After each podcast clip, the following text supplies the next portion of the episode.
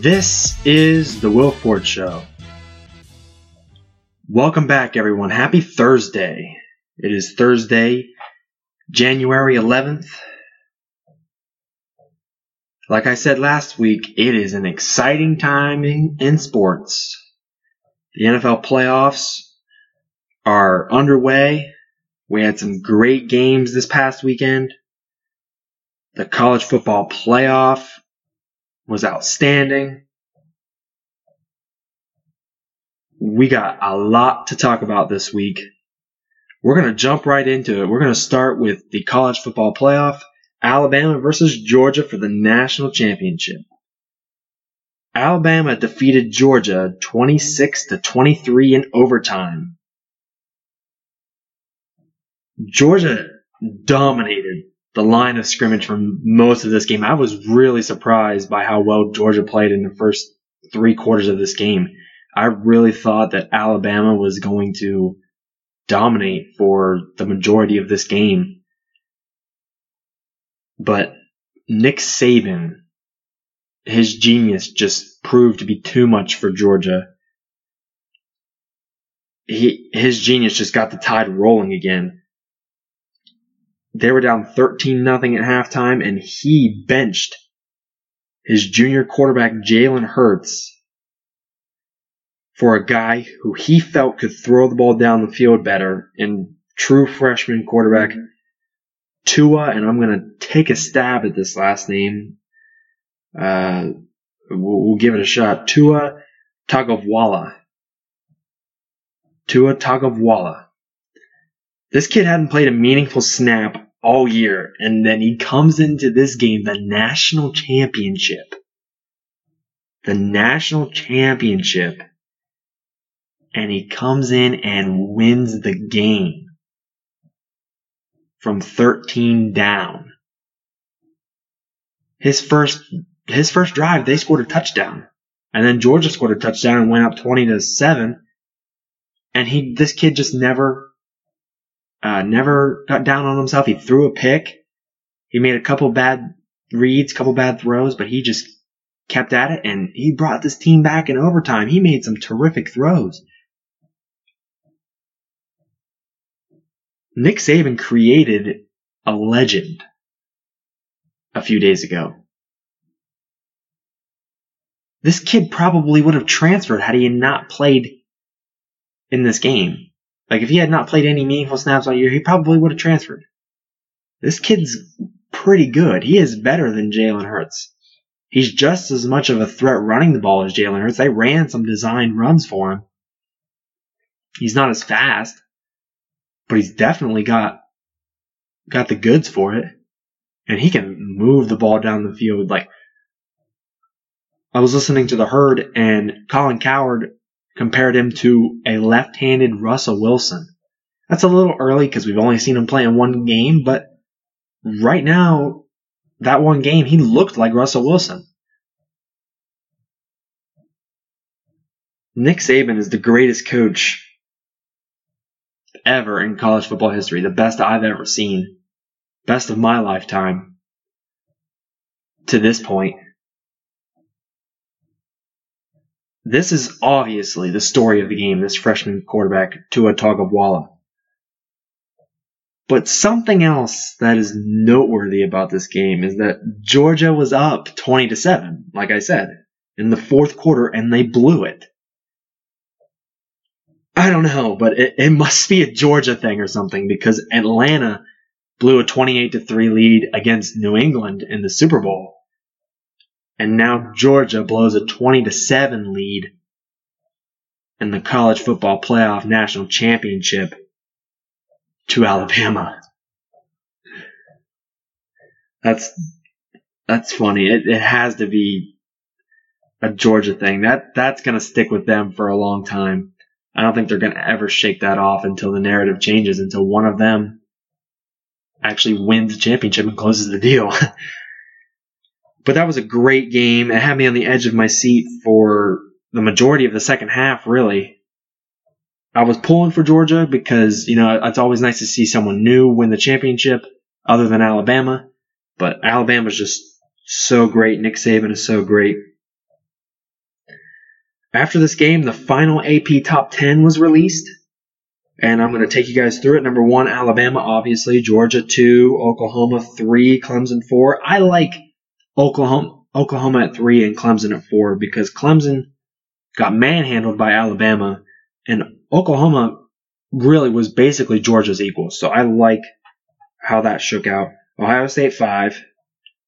UCF at number six, Central Florida. They were undefeated. They were the only undefeated team in the country. And yeah, I think they definitely deserve to be in the top 10. I don't think they should have been in the playoff. I just don't think they would have been competitive. They're not a Power 5 team. They don't have a very strong schedule, but definitely top 10. And if for some reason they were to expand the playoff next year and they have another great year, then yeah, I would give them a shot. Wisconsin at 7, Penn State 8, TCU at 9, and Auburn at 10. The Big Ten has three teams in the top 10, and the SEC has one, two, three, also three teams. So obviously, the Big Ten and the SEC are the two best conferences in college football. I don't think that was hard to figure out, though. I think the Big Ten is the toughest conference. But I agree with this top 10. I, I can't dispute any of it. We're going to move on now. We're going to do In Case You Missed It. I said I was going to revisit this. Carson Palmer retired a couple weeks ago after Bruce Arians, their head coach of the Arizona Cardinals, also retired. And Carson Palmer battled a lot of injuries on the latter half of his career, which is why I think he decided to retire now. And Carson Palmer, I think, is a borderline Hall of Famer. That might be crazy to think, but I I don't think it's too far fetched. He threw for 46,000 yards in his career and 294 touchdowns. That's pretty good. Those are pretty good numbers. And he turned every bad situation he was a part of into something good. Every situation he went to was horrible and he turned it around. Carson Palmer was horrible in his first year at USC. I mean, this has nothing to do with his NFL career, but he was horrible in his first year at USC. They get a new coach, and Carson, Carson Palmer wins the Heisman the next year. Now, that has a lot to do with the coach, but that was a bad situation. You get a guy with some talent, you get a new coach, things turn around. When he was drafted number one overall by Cincinnati, he made a team that was a dumpster fire at the time, like the laughing stock of the league, into a playoff team. But eventually, Palmer was so frustrated with this team that he he wanted out. He said he would retire from the league. He'll quit football if the Bengals didn't get rid of him, didn't release him, or trade him. That was just a bad situation, but he made it better. He made that team better. And then after Cincinnati, he went to Oakland. And Oakland was a poorly ran franchise too. And they were a horrible team. And when he got there, he actually made them competitive at 8 and 8. Not a winning record, but far more competitive than they were without Carson Palmer. And then after that year, they got rid of him. Makes no sense. Why would you get rid of a guy that just turned you from like a 2 and 13 or 2 and 14 team to eight and eight, and then get rid of him after one year. But he made that bad situation better. And then he went to Arizona. And they had so many issues in the front office. And he turned them into a consistent playoff contender in the NFC. I mean, they were at the top of the NFC for several years. Carson Palmer was so good. Like quietly good too. No one ever talked about him, but he was so quietly good. And it's a shame that he never won a championship or got to play for a championship. And that's not a knock on him. It's not that he wasn't good enough to win a championship. It's just that he was never put into a situation that was conducive to winning a championship. He was never put in a good enough situation to win one. I think he he's at least got to be considered for the Hall of Fame. He has to be. He's a he's a borderline Hall of Famer in my eyes. Like he and along with a guy like Philip Rivers, I think are borderline Hall of Famers. I think when Philip Rivers retires, I think he'll be a Hall of Famer. I really like Philip Rivers and I really like Carson Palmer.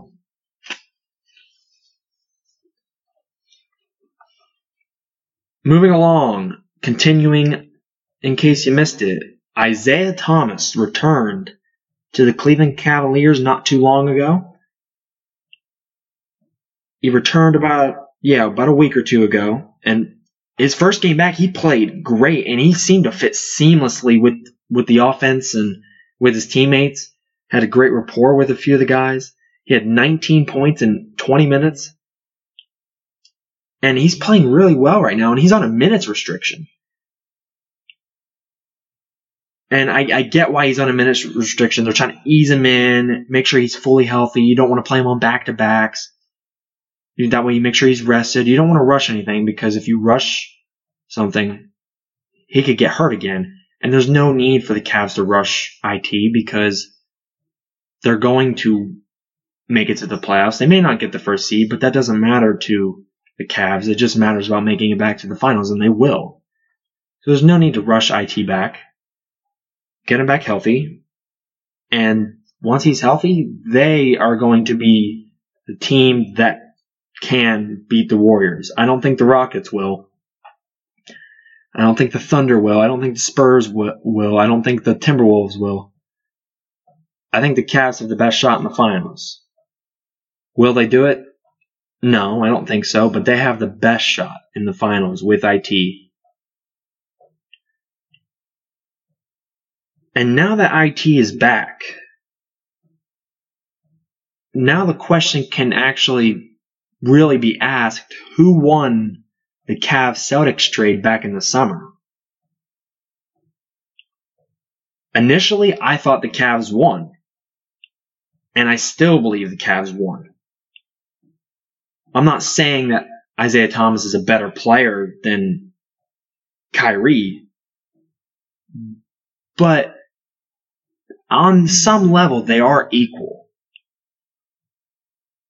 But the Cavs got the Brooklyn Nets pick, which is somewhat valuable. It's probably in the 8 to 10 range right now where, where Brooklyn's at. And they got the only guy who can guard LeBron James in Jae Crowder from the Celtics. If the Celtics and the Cavs play in the playoffs, the Cavs now have the guy from your team, the only guy that could guard LeBron. So the Cavs, to me, even though they had to wait for IT, clearly won this trade. Now, with this thing with Kyrie and Isaiah Thomas about how I said that they're equals, I think there's this kind of mystique that if you're drafted number one overall, and you went to Duke and you got all these commercials and shoe deals and, and stuff like that, you're a superstar. You're labeled a superstar. And if you were taken last in the draft and you went to Washington, which is a football school, you have no commercials, no shoe deals, you're just a guy. You're just some other guy. But Kyrie and Isaiah Thomas are virtually the same player.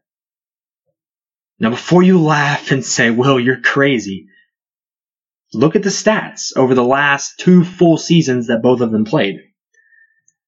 This is over the last two years Kyrie versus Isaiah Thomas. Points per game. Isaiah Thomas more. 25.5 to Kyrie 22. Assists. Isaiah Thomas 6. Kyrie 5. Rebounds leans towards Kyrie. And field goal percentage leans towards Kyrie. But if you look at those numbers, Isaiah Thomas has the same or better stats. Now it's it's kind of a little skewed, a little unfair because in those years Kyrie played with LeBron. But still, Kyrie is a great player. And there's not a drastic difference be- between these guys. I mean, there just isn't. And obviously, Kyrie is the better player. I'm not disputing that. But they're very similar.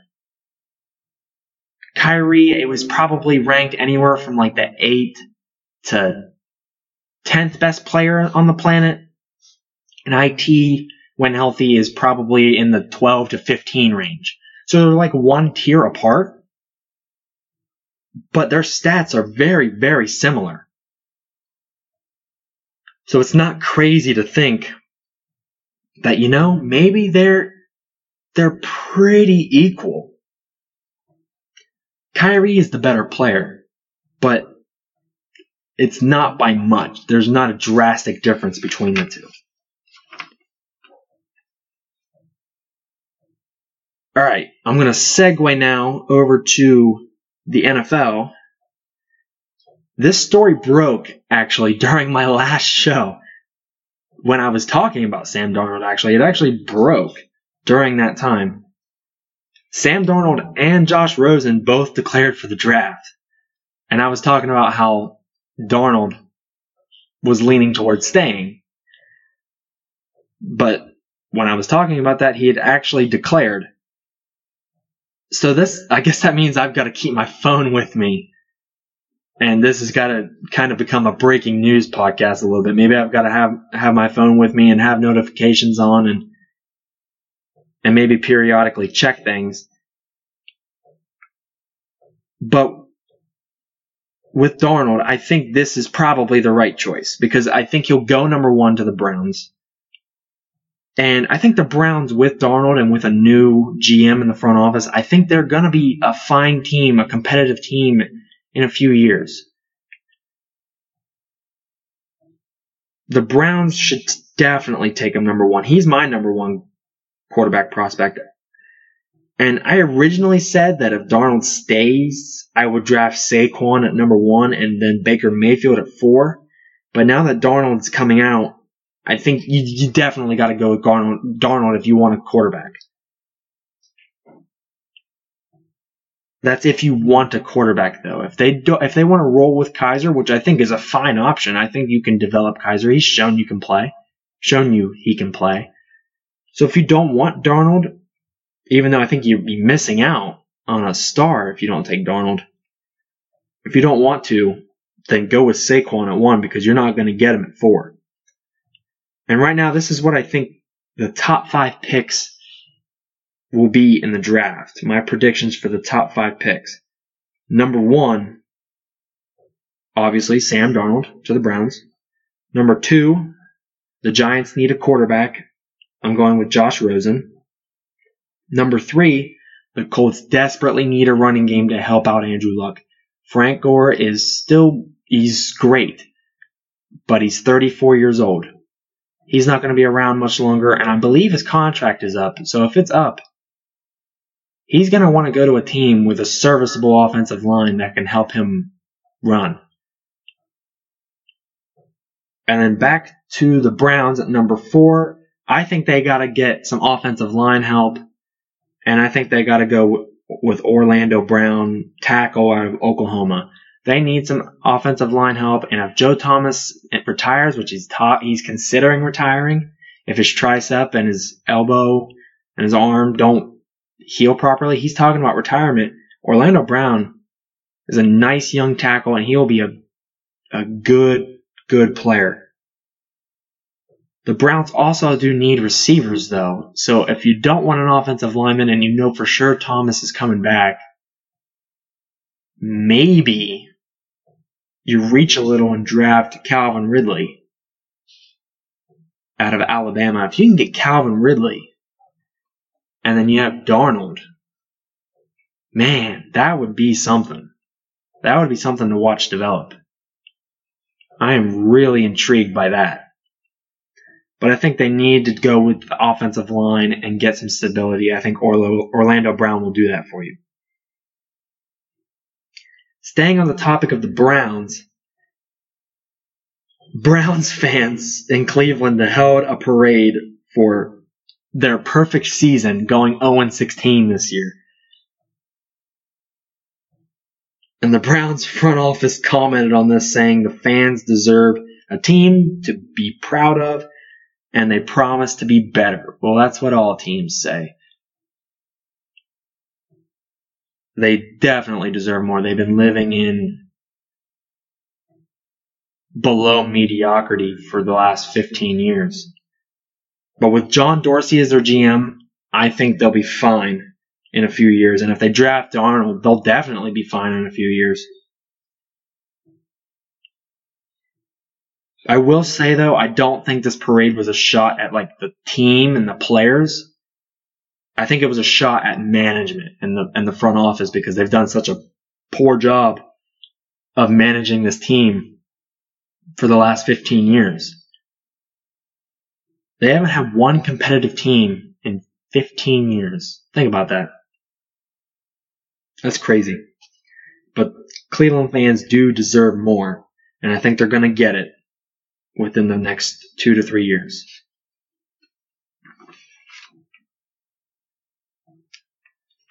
Staying in the NFL, the Chiefs' offensive coordinator, Matt Nagy, is now the new head coach of the Chicago Bears. I was really hot on this guy a couple weeks ago when I heard he was a candidate when I went through the head coaching carousel. He's a terrific offensive mind and he makes some pretty good play calls. Even though he kind of bombed the Chiefs Titans game with Kareem Hunt, we're going to get into that later when I dive into the the review of the wild card round. But I really like this guy a lot. He makes really good play calls. And I'm interested what, what to see what he can do with Mitch Trubisky and Jordan Howard and that pretty good offensive line. And if he can draft a receiver, because they're in desperate need of receivers, if they can draft a guy like Calvin Ridley or Courtland Sutton in the first round with that with that pick, they might be a team to watch in the NFC North. Because right now the Packers, all I got is Aaron Rodgers, which obviously is enough. But Aaron Rodgers doesn't have a lot of weapons, and he has weapons that are the weapons he he does have are aging.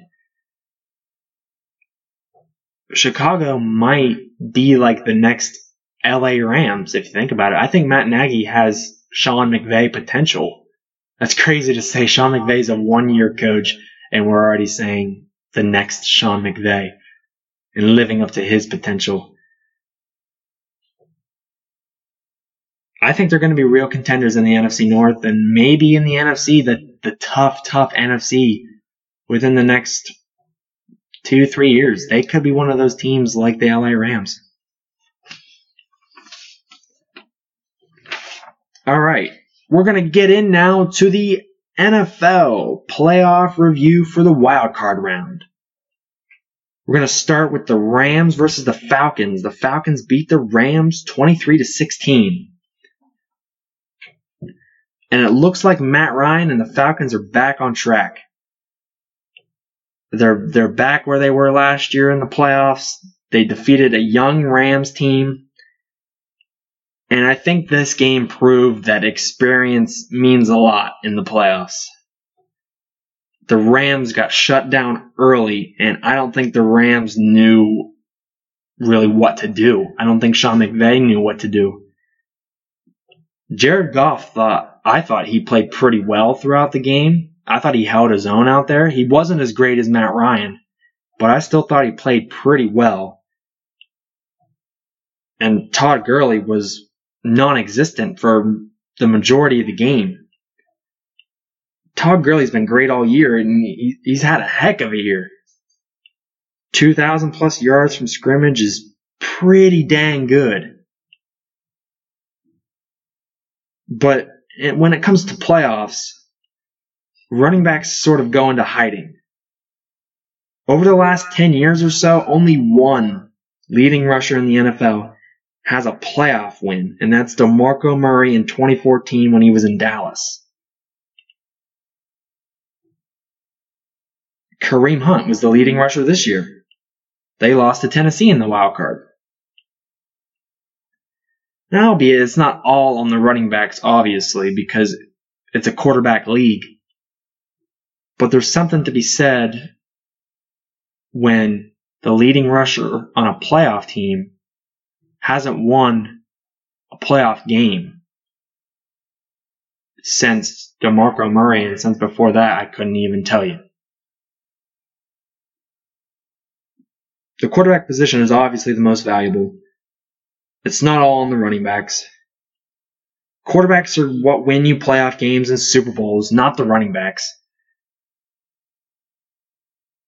Todd Gurley will not be the MVP. This proves exactly that Todd Gurley should not be the MVP of the league. If your team can't win in the playoffs and you're the leading rusher, and I know Todd Gurley wasn't the leading rusher, but he was up there. If you're one of the leading rushers in the league, you don't win playoff games. Your team doesn't, anyways. Tom Brady will be the MVP because it's a quarterback league, and the quarterback position is the most valuable position on the field. And it always will be until proven otherwise. Like I said last week, I thought the Rams were a year away. Even though I thought they would win this game against the Falcons, I thought they were a year away from making a deep playoff run. The Falcons are going to go to Philadelphia next week to play in the divisional round, and I like the Falcons in this game simply because I don't like Nick Foles. I don't think Nick Foles can lead this Eagles team to a victory, so I'm going to take the Falcons 27 to 13. The Jags in, and the Buffalo Bills clashed in Jacksonville in a matchup where both teams haven't tasted the playoffs in 10 plus seasons. 10 for the Jags and 17 years for the Bills. The Jags defeated the Bills in a very low scoring game 10 to 3 this game was really all about defense, Jacksonville spe- specifically. And believe it or not, it was about Blake Bortles. Blake Bortles, I thought, was really impressive. Not with his arm. He's never been a terrific arm talent, even though I think he can be. He has his bright spots, but he was really great with his feet, especially late in this game. He rushed for 88 yards, and a large portion of that came in the fourth quarter. He had more rushing yards than Leonard Fournette. Leonard Fournette only had 51 rushing yards on 17 carries. And Blake Bortles had 10 rushes for 88 yards. And he only threw for 87. He rushed for one more yard than he threw in this game. That's pretty sad, but also impressive. He made a lot of tremendous plays late, especially on big key third downs. And I find it fascinating that a guy at his size who's 6'5, 230, and he can move as well as he does and pick up first downs on third and tens and third and eights and third and sevens.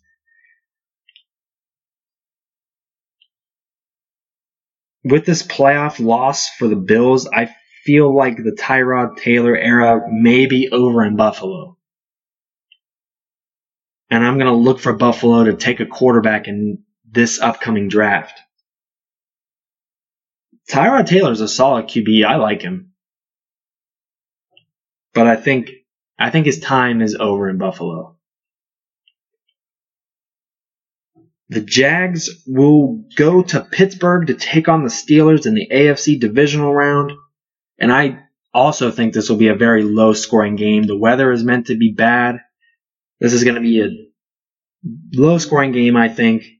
This is a revenge game for Pittsburgh, and I think they'll get it. But again, I think it's low scoring. I think if Pittsburgh gets to 20 points, they will for sure win. But I don't think they'll get to 20. I'm going to take the Steelers 17 to 13. Antonio Brown is back. He is supposedly healthy and looking good and ready to go, and that's going to make a difference in this game because if they don't have Antonio Brown, honestly, I could see the Jags winning. I can see the Jags winning either way, but with Antonio Brown, I like Pittsburgh's chances better. 17 to 13 Pittsburgh. The Titans went to Kansas City and defeated the Chiefs 22 to 21. What a meltdown the Chiefs had in this game. The Chiefs were up 21 to 3 at halftime. They did not score a single point in the second half. They self-destructed. Travis Kelce was out with a concussion in this game in the second half, but that's not an excuse for giving up 18 points.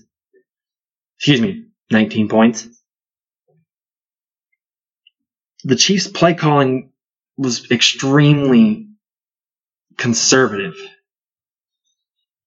Andy Reid and Matt Nagy didn't do a very good job in the second half, and Kareem Hunt, the league's leading rusher, barely touched the ball at all. The majority of his carries were within the first 12 minutes of the first quarter.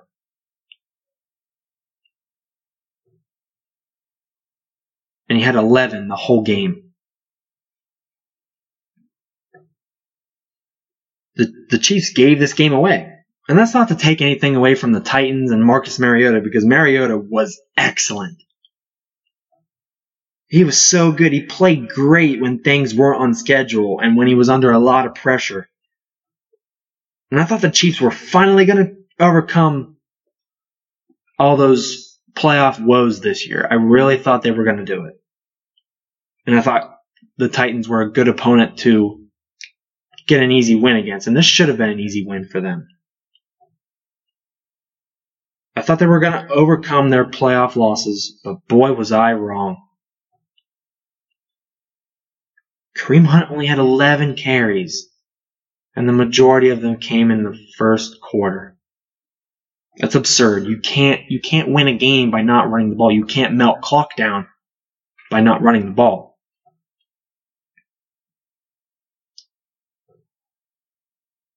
The play calling by Andy Reid and Matt Nagy ultimately did the Chiefs in in this game. Alex Smith played great.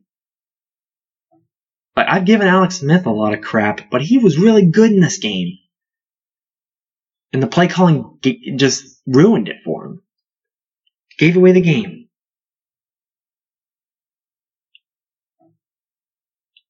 Tennessee will move on to the divisional round, round in Foxborough to take on the Patriots. And this is not a good matchup for the Titans at all. Uh, for obvious reasons, I am taking the Patriots. Wow, what a surprise taking the Patriots 31 to 16. This is going to be a pretty easy win for the Patriots, and they will get to the AFC Championship. The last wild card game was of the weekend was definitely the game of the weekend. The Carolina Panthers took on the New Orleans Saints, and the Saints won 31 to 26 this was a, a great game. The Panthers started off really slow, and they only put up nine points in the first half. And Cam Newton played great the whole game and almost led his team to a comeback win on the final drive, but fell short on the last drive of the fourth quarter. I thought this was one of Cam's better games of his career, probably the best game he's ever played in his entire career. He was easily the second best player on the field, second to Drew Brees. who was amazing in this game as well. Drew Brees all year has been a second option to the running game in Alvin Kamara and Mark Ingram. And anytime a guy like Drew Brees is your second option on your team, you're set to make a deep playoff run. Kamara and Ingram disappeared in this game. They weren't really effective at all. And Drew Brees stepped up and was classic Drew Brees. The Drew Brees of old.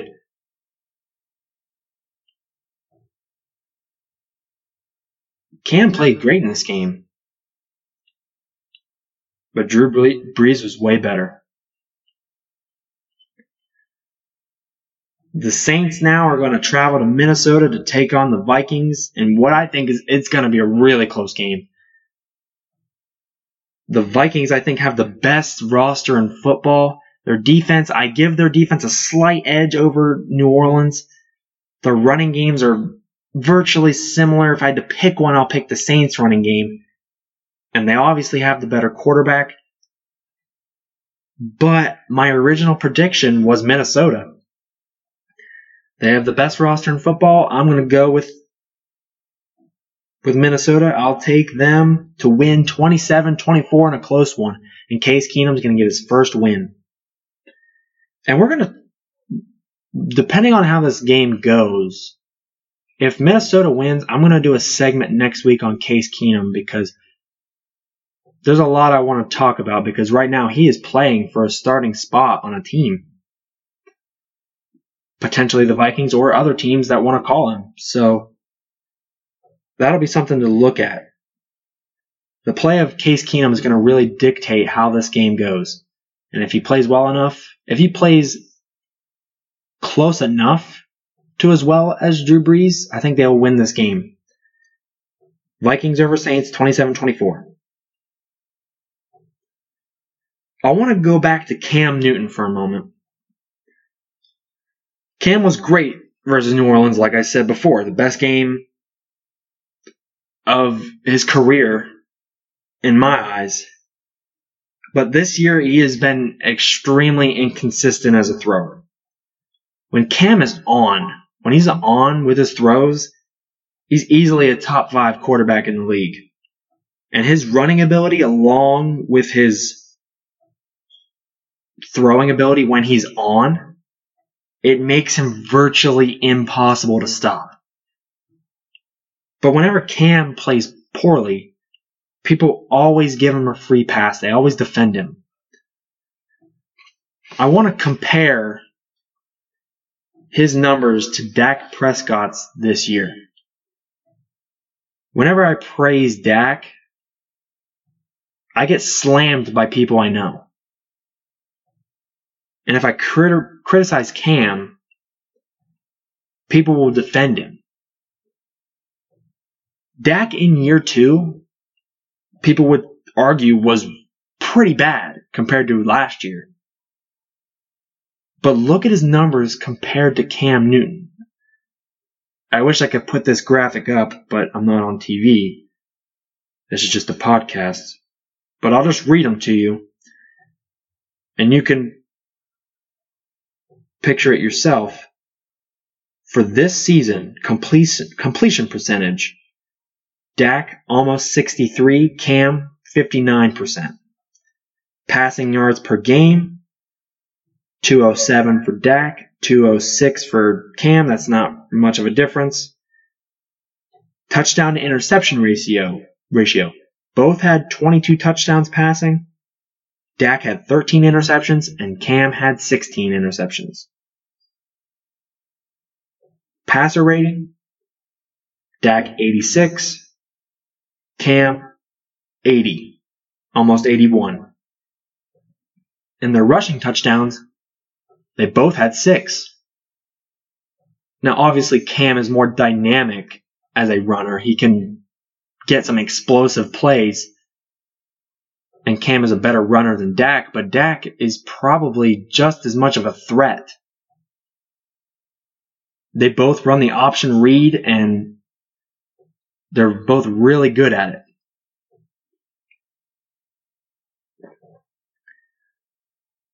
Dak is better than Cam in, in every single category I just listed, except for rushing touchdowns, and they're tied. Like I said, he's just as much of a threat as Cam. He's a better thrower than Cam. He's more consistent than Cam. Dak had a down year, and he was better than Cam Newton. Now, Dak doesn't have much playoff experience. He only has one game under his belt in the playoffs. So I want to compare Cam's numbers in the playoffs to a guy I've given a lot of crap, Alex Smith. In their playoff careers, Alex Smith is 2 and 5 in the playoffs, and Cam is 3 and 4, advantage Cam. Completion percentage Alex Smith 61.7, Cam 59.8. Touchdown interception ratio Alex Smith 14 touchdowns, 2 picks. Cam Newton 10 touchdowns, 7 picks. And passer rating Alex Smith 97.4 and Cam 87.7. Hmm. A lot of people have a lot of crap with Alex Smith, but he doesn't look so bad when you compare him to Cam Newton. He's far better statistically than Cam in the playoffs, and they both have similar records, one game apart. Next time you try to defend Cam Newton, just look at both of these sets of numbers I just gave you.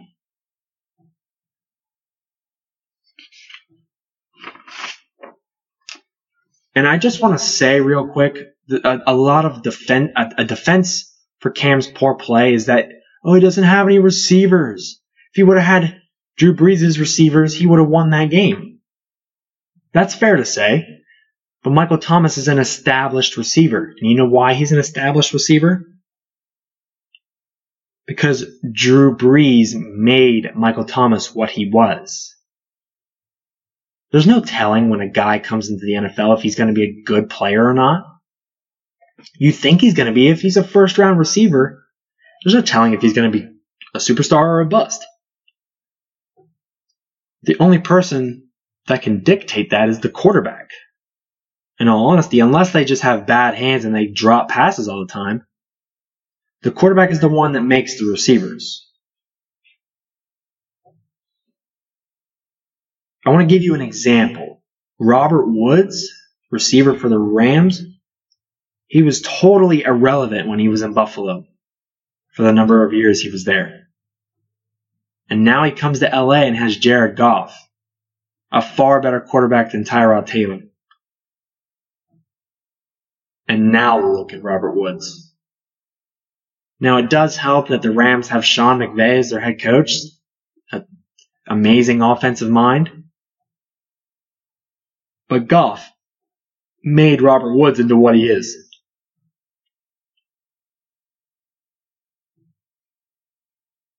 All right, we're going to segue still in the NFL.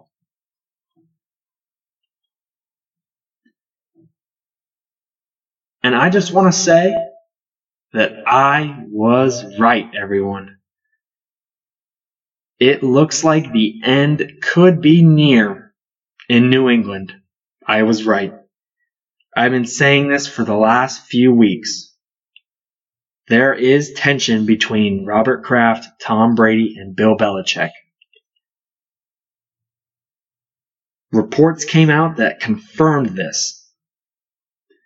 And there's no way that there's no truth to it. No per- no reporter is going to spend weeks on a story that's completely made up. Now, obviously, Kraft, Belichick, and Brady denied this story, and that's what they're meant to do.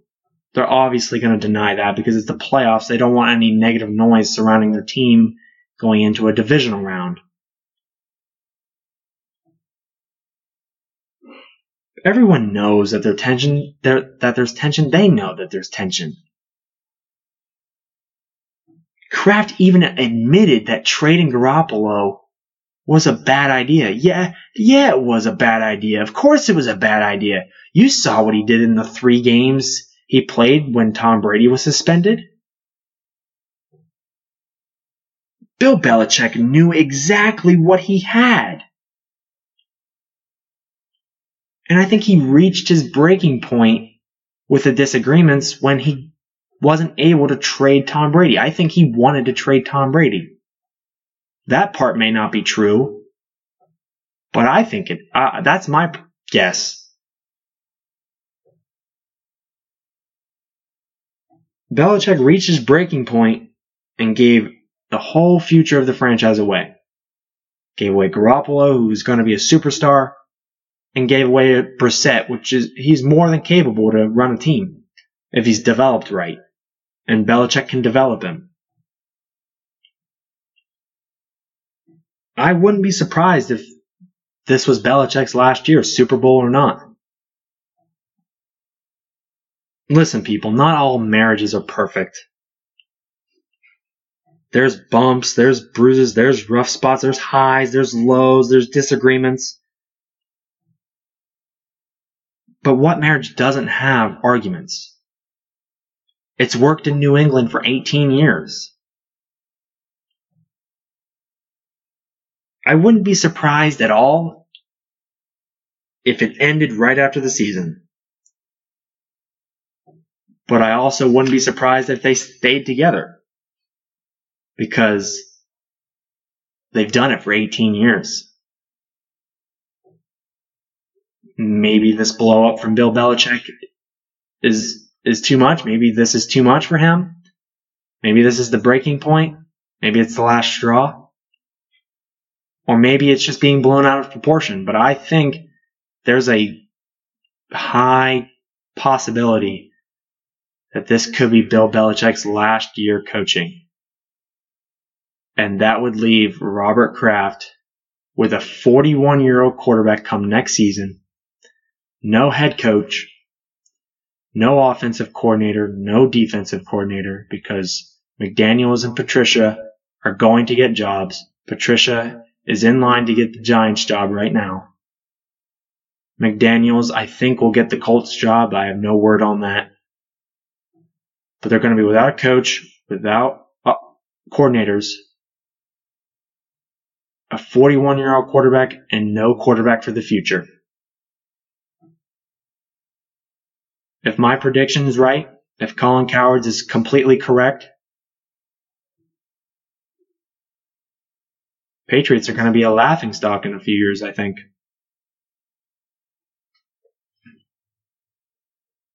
All right, everyone, that's the show.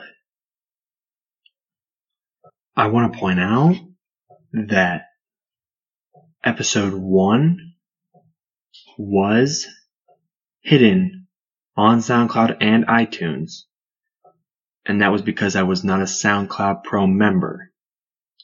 Because I wasn't a SoundCloud Pro member, they hide your oldest tracks and then they do not let you upload past your hour limit. I was over the hour limit, so I needed to upgrade to SoundCloud Pro to be able to upload more episodes. So now that I'm a SoundCloud Pro member, episode one is now available and all future episodes will be available. All of them will be available for you guys to listen to. Follow me on Twitter at The Will Ford Show. Rate and review on iTunes. Subscribe to SoundCloud and iTunes. And we'll see you guys next week. Thank you for listening. This has been The Will Ford Show.